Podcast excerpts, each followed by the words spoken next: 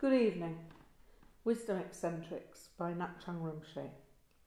Chapter 2, Part 2. At the outset of my training, being able to relax in the company of Kunzang Dorje Rinpoche was a fleeting experience. I suppose I must say that apart from Dudjom Rinpoche and Dilgo Khyentse Rinpoche, I'd never really experienced devotion for anyone before. There'd been people I'd respected in the past, sure, and some had certainly been.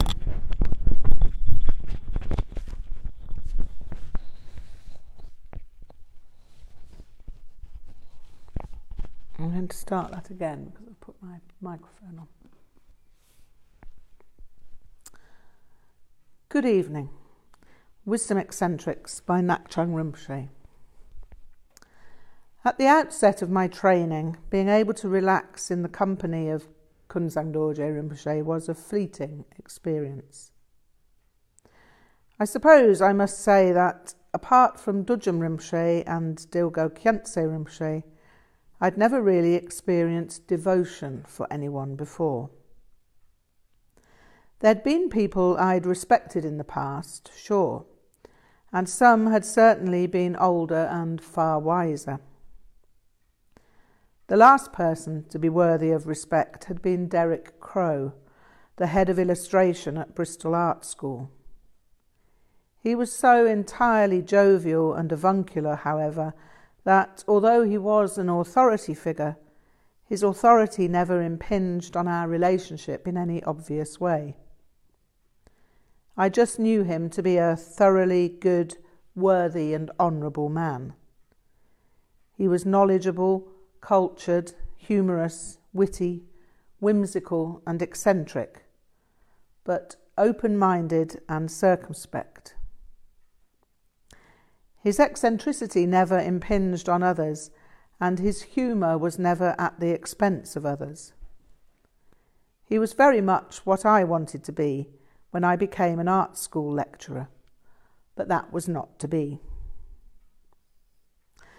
This is a good point to set another matter straight, in case you're wondering. I wasn't searching for a father figure. To be honest, Derek Crow did serve me in that role, but by the time I hauled out to India, I was pretty much my own man. I could handle most things thrown my way, and there was no question of parents bailing me out. I had some self respect in terms of being independent. That's probably an outrageous statement to make in the 21st century, where people are often not entirely independent adults until their 30s. But in the middle of the 20th century, it wasn't quite that unusual. I won't go into my personal history here because it's well documented elsewhere. Suffice it to say that I considered myself an adult at 14 years of age because, amongst other things, I worked every weekend from that point till I went to art school. In the early 1860s, 14 year old Confederate and Union drummer boys were walking into musket fire. In the late 1700s, 10 to 12 year old powder monkeys were scuttling between decks as the ship they served was raked by French cannonade. And some 18 year old women had already had three babies, with two having died in their infancy. That's a thought which might give some perspective to this question of maturity. Maturity is often merely what society suggests or demands. Anyhow, I was simply searching for the secrets of existence, and Rinpoche was a major custodian of that knowledge. I'd learned enough about Vajrayana by the point I met him to regard him as a Viking might regard Thor or Odin. When you begin having even the faintest idea that someone knows everything there is to know about reality, that person ceases to be ordinary in any sense. How did I know he knew that? Well, to be honest, I can't answer that. All I can say is that it seemed obvious to me at the time. I felt it in my blood, bone, muscle, cartilage, and nasal septum. There was also some logic that went along with it because I'd studied the Madhyamika psychology of perception. That, together with the sheer human presence of lamas such as Kyabje Dudjom Rinpoche and Kunzang Dorje Rinpoche, filled me with awe. You obviously have to get over awe to some degree. If you don't get over it, you'll never learn anything but it's a state of mind that's probably necessary in the beginning. It happens of itself in any case, because study and practice lift the veil that prevents a person seeing certain lamas for what they are. True, there are some lamas who are simply members of the clergy, and although worthy of high respect, they're not likely to nail your head to the wall with a mere glance. Much is said of devotion in Tibetan Buddhist circles. The general idea is that you're supposed to have it. If you don't have it, there's no way forward. Because of this, too many people try to have it without it having them. What's that supposed to mean? It's not mysterious. It means there's no choice about devotion once you follow a certain line far enough to have direct experience. When it happens, it's obvious. You can't manufacture it, and it cannot be demanded. If it's a direct response to what you see, based on your own knowledge and experience, there's no question. If you fabricate it, it falls apart. There were plenty of spiritual types who fabricated it. Some of them turned into something quite obnoxious. Some merely became jellified. Some made a competition out of it in terms of who had more than others. Some turned it into a cult. Some were encouraged to turn it into a cult. Not every person who looks like a lama is going to be what they're supposed to be. There are horror stories in every religion, and Buddhism is no exception. There are certainly a few lamas who are no better than cult gurus, and it would be no service to Vajrayana if I pretended that were not the case. There was some cultic type from Kalamazoo called Eddie Kurtz, a veritable sumo hamster who'd set himself up as an enlightened master. He had some entirely bizarre Lama circus setup going, where obedience to his whims was the main practice. The idea was that male Buddhists, male students, worshipped him whilst the female students were summoned to his bed. This kind of situation should be no cause for surprise, however, because the estimated percentage for sociopaths in the general population is 8 per thousand. It was sad to see people playing the devotion game and vilifying those who'd not learned the rules. I generally kept away from Western people in India and Nepal because I found we had little in common. I even pretended not to speak English at one point. I'd reply, Entschuldigung, aber ich kann kein Englisch sprechen. This generally worked, and they'd reply, Yeah, like, cool, man. See you round.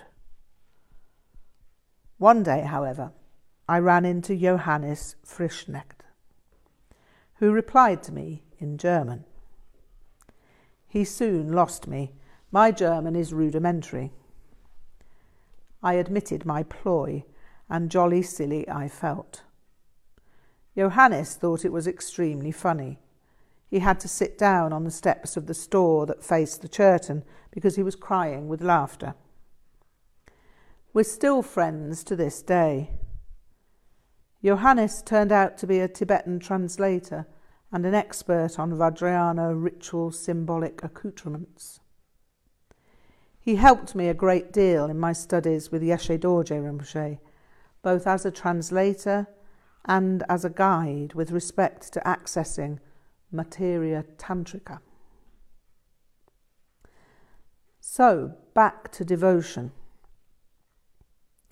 As far as I'm concerned, devotion isn't measured in terms of empowerments or anything that can be added to your spiritual credit rating. Devotion is direct understanding, and that never has any need of being displayed. In spiritual terms, this could sound too subtle, too abstruse to understand. But the same phenomenon exists in the world of the arts. Almost anyone can enjoy world class music, but only a proficient musician can know the worth of a world class musician. The greater your musical ability, the more astonishing a master musician becomes. Mozart is a composer of extremely pretty melodies. Until you learn enough about music to understand his compositions. J.S. Bach is a composer of marvellously intricate sonic adventures until you learn something about contrapuntal composition. Then you gasp. Jack Bruce said, Bach was my greatest bass teacher. So Bach isn't some dim and distant figure. Bach is alive and well and his compositions are as fresh as the present moment. I'd describe that statement as devotion, the gasp born of the inseparable nature of developed musical knowledge and critically inspired appreciation. Now, I don't want to give the impression that my gasping at Rinpoche's spiritual genius is some mighty qualification. I certainly gasped, but there was much in what he did that made the gasping possible. He made it possible in the way a racing driver could introduce an experience that was out of your range. You'd get yourself strapped into the seat, cocoon your head in the safety helmet, and then the racing driver would make you gasp. You'd probably not be able to drive in excess of 200 miles an hour and handle bends on a racetrack at that speed, but you could sit there and gasp. Of course, I'd had preparation for this experience with Kyabje Dudjom Dudjom Rinpoche had certainly inspired me to gasp but in a different way from Rinpoche. With Kyabje Dudjom Rinpoche, it was like being on another planet. But with Rinpoche, that planet was teeming with harrowing threats to my sanity.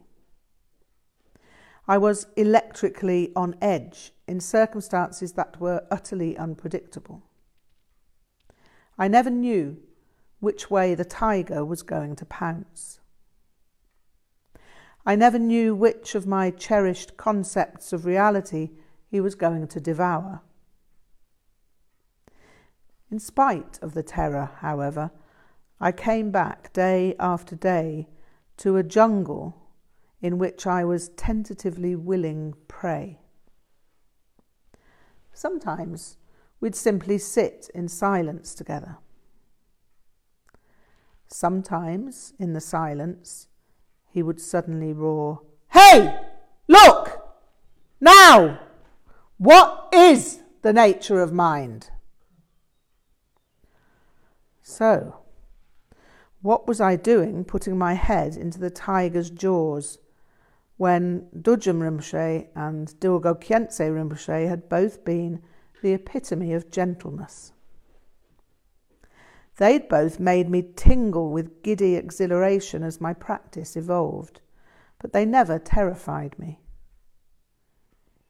It would have been wonderful to have stayed with Kyabje Dudjom Rinpoche, but he was the head of the Nyingma tradition. His responsibilities had grown since I'd first met him in 1971, and he no longer had the time he used to have at his disposal for wandering Westerners. Kyabje Dilgo Khyentse Rinpoche also had disciples in great numbers in India, Nepal, and Bhutan. Both great lamas were committed to giving teachings and empowerments throughout the Indian subcontinent and Taiwan. Because of this, Dudjom Rinpoche advised me to seek Kunzang Dorje Rinpoche out as my main teacher. And so it was that he became my Tsawai Lama. It was from him that I received almost everything I understand of Dzogchen Menakde the series of implicit instruction. Now we come to another subject that needs to be understood in order to comprehend the wisdom lays that compose this book the role of the Vajra Master. Rinpoche was my Vajra Master, and that meant that I was committed to seeing everything exactly as he saw it. If we differed in view, I was wrong. I was at his command for whatever it might be. I'd put myself and my sanity in his hands. Some people think this is an Eastern mode of tutelage that has no place in the West or with Western people. But in that they are misguided. The Vajramaster exists in Christianity and Judaism, and probably in most other religious traditions. Rather than quote scripture, however, I'll quote Bob Dylan. God said, Abraham, kill me a son. Abe said, Man, you must be putting me on. God said, No. And Abe said, What? God said, You can do what you want, Abe, But next time you see me coming, you better run. Well, Abe said, Where do you want the killing done? God said, Out on Highway 61. The reason I choose to quote Bob Dylan is because I live in that world as much as I live in the world of Vajrayana. Rinpoche didn't use any form of exalted speech with me, and what he had to say was often loaded and ironic, in the same way that the God of Bob Dylan's song said, You can do what you want, Abe. I could have done what I wanted. I could have walked out at any point. Rinpoche was not keeping me there. Unlike the God of Bob Dylan's song, there was no threat. But next time you see me coming, you better run. Because Rinpoche was no tyrant or sociopathic cult guru. I doubt whether Dudjom Rinpoche would have minded too much if I'd quit. It was well known that Kunzang Dorje Rinpoche was a wrathful Lama. The problem was that I would have minded. Anyhow, I knew that Rinpoche was the real deal. I knew it with every goddamn fibre of my being. I was actually entirely at liberty, completely the master of my own destiny, as far as that is conventionally possible. I was simply trapped by my own knowledge of what was possible in my relationship with the tiger of Tantra. So, Kunzang Dorje, what's in a name? Kun means all, but kun might be better rendered as total. Zang means good, but good can be a prissy word in some respects and should not be thought of as the good that is the opposite of bad. Zang has more the sense of complete or whole, like tasting a good brandy. It is a whole, fulfilling experience beyond which nothing else could be required. Good pertains to complete lack of doubt. The word kunzang also relates to kuntuzangpo, the personification of the primordial non dual state. Dorje means indestructible. Dorje also means diamond, adamantine, or thunderbolt. So Kunzang Dorje could be translated as thunderbolt of total completeness. It could also mean the tiger who ate me from the inside out.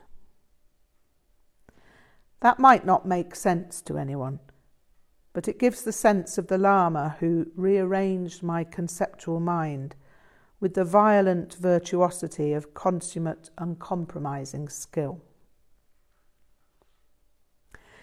In some of the wisdom lays, you will find reference to yetis, zombies, and miracles. These are part of Tibetan culture and part of Vajrayana. There's no need to believe in these things in order to enjoy this book, because the lays don't depend on belief in such phenomena. They depend on their essential meaning. I don't advocate belief or disbelief with respect to anything that is not within anyone's personal realm of experience. Not being able to believe shouldn't be confused with active disbelief. You can remain agnostic. You can simply not know. They say that human beings have walked on the moon, but I've no absolute proof of that. It's what my culture tells me. I have no reason to doubt it, but what evidence do I have? I have the same evidence that any Tibetan has as to whether zombies exist. I've never seen a zombie, but that doesn't mean I have to disbelieve in them. Doesn't mean I have to believe in them either. Now, people don't tend to like that limbo, that intermediate state between certainty and uncertainty. But it's highly creative and open to endless possibilities. I feel that it is possible to enter the world of Vajrayana whilst remaining English or whatever nationality you happen to be. I believe that you can cross boundaries and live in the tidal margins between cultures. You can be a gay rodeo rider a vegetarian firearms enthusiast, a priest who enjoys the sport of pugilism, a pacifist who enjoys war novels, or a heavy metal guitarist who loves Baroque chamber music. You can even be a hippie who speaks the Queen's English, enjoys Shakespeare plays, and reads Jane Austen novels. Oh, that's me, by the way. Welcome to my book.